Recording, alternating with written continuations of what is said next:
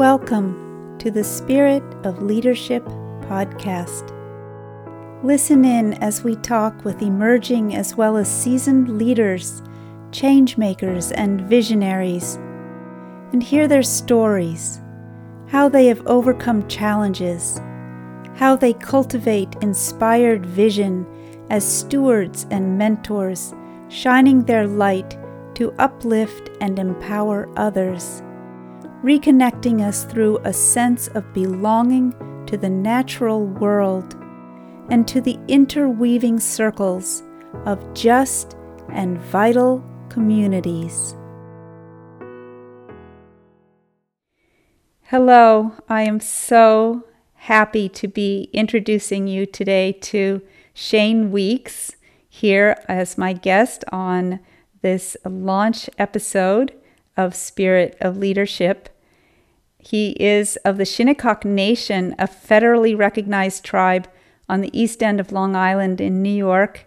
And I've known Shane for many years since he was young, and I have so much respect and admiration for his presence in the world. So I'm really looking forward to hearing the stories that he has to share. So, welcome, Shane. Thank you. Thank you for having me. Um, na tape ag bijiki na baut na dasa and dodan. A synagogue no wache me day with matawak ninu. Um, hello, my friends and family. Uh, my name is Stanley Buffalo. I'm of the Buffalo clan, and I'm a Medewan Matawak man from Shinnecock.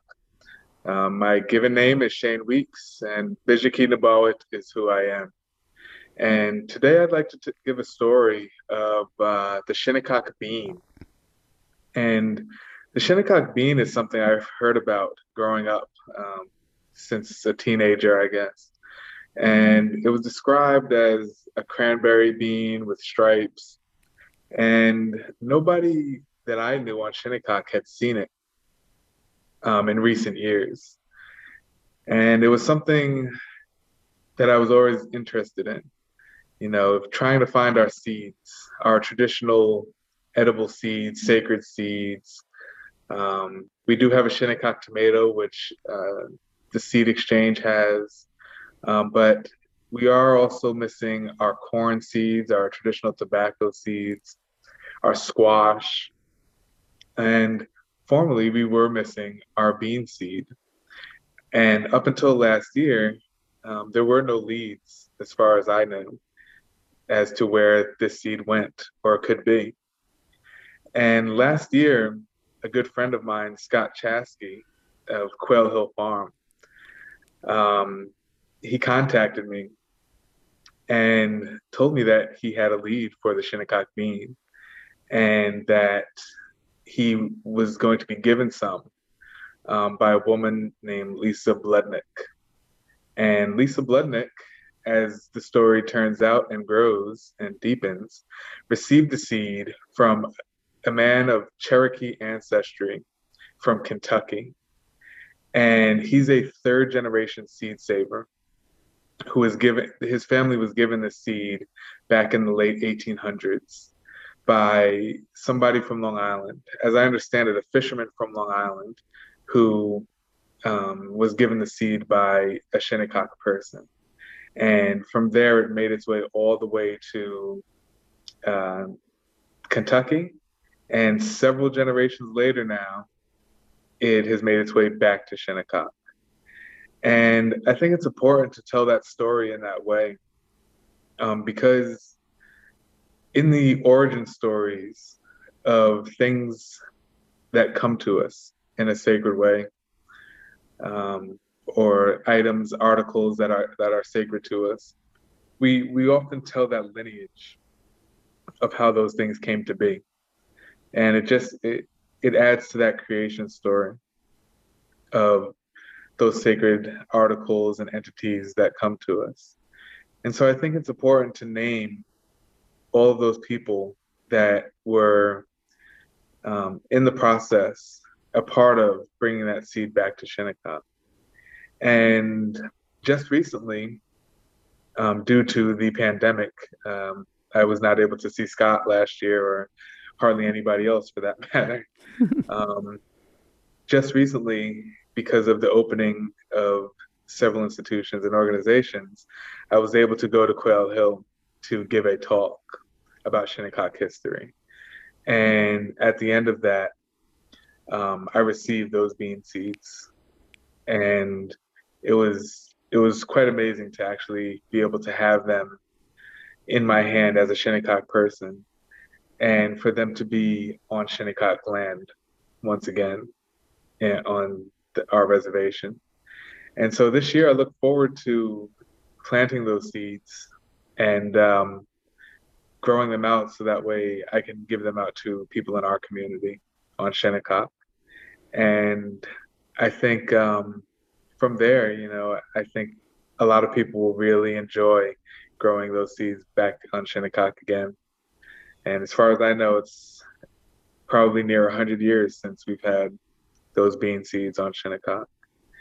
And it's a really amazing opportunity and story behind it um, that that those seeds have returned home to our people such such a beautiful story and to feel that the that the spirit inside those beans made those connections to bring Absolutely. themselves back home to Shinnecock and that in all of the varieties of beans that they kept their their uh, personality you know their their spirit in that cranberry colored uh, beans so that you could recognize them as soon as you saw them.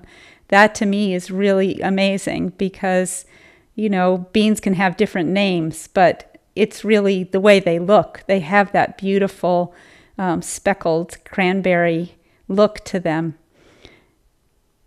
Absolutely. You know, it was one of those things like um, you could just feel it in your spirit, you know, that uh, that this is this is what it is you know this is right and the link spiritually to that being as as a shinnecock person that i felt you know it was, it was very real and um, something to be acknowledged for sure. That feeling of holding holding them in your hand they they really you they're resonant aren't they? They are. Yes. And Absolutely. you know what's so beautiful about this is that lisa bludnick has been um, saving seeds and and being a, a, a, pollinator, bringing bringing these seeds to all sorts of seed swaps all over, and being in touch with so many different people. And it, it's really the people who are making those connections that we're so grateful to. And she made that direct connection with him in Kentucky. And then Scott then received them through her and grew them out at Quail Hill, which is so beautiful in his story too, because he retired from Quail Hill and he now has this little garden area where he is growing Chinese traditional medicinal herbs and he is also growing out some of the Iroquois white corn and these beans. So it was actually passing through the beans coming back to Long Island, being grown out, and then he was so looking forward to getting them into your hands. And the timing is really beautiful because it needs a person, they need a person to receive them from hand to hand, and you're receiving them and you're going to find the fertile earth to pass them to the people again. And that's like the work that Rowan White is doing with the rematriation of seeds. So I'm so grateful to know this story and to be able to hear this story. Absolutely. And in a in a interesting turn of events, um, there was another man named Ken Ettlinger, I believe you pronounce it. And he also received the seeds from this man in Kentucky um, at, around the same time, I guess, as Scott. And he also has a Montaukett seed that looks a little different than uh, it's not cranberry colored, it's more white potato colored, if that makes sense. And so um, I've been in contact with him as well. And we are coordinating a time to be able to transfer those Montaukett seeds as well. And that came from a post I had made um, talking about the Shinnecock seed being returned through Scott.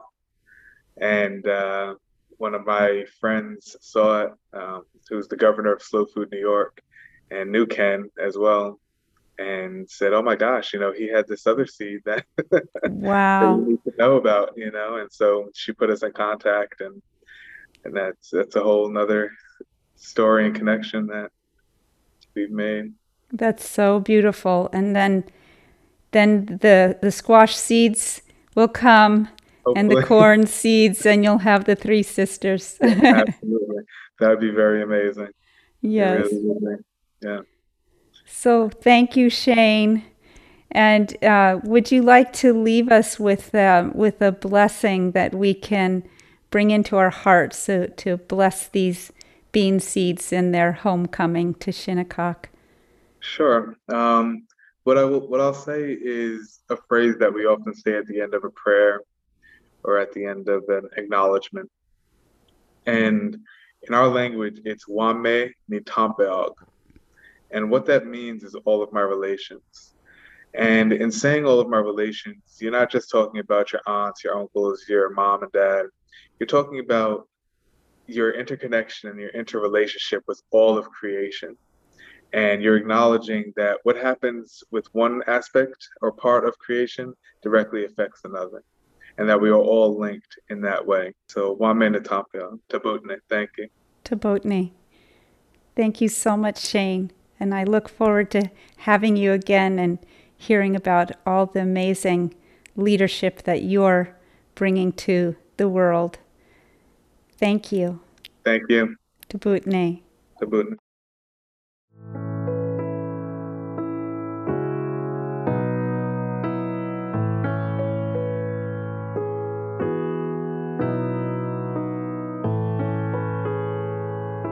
Spirit of leadership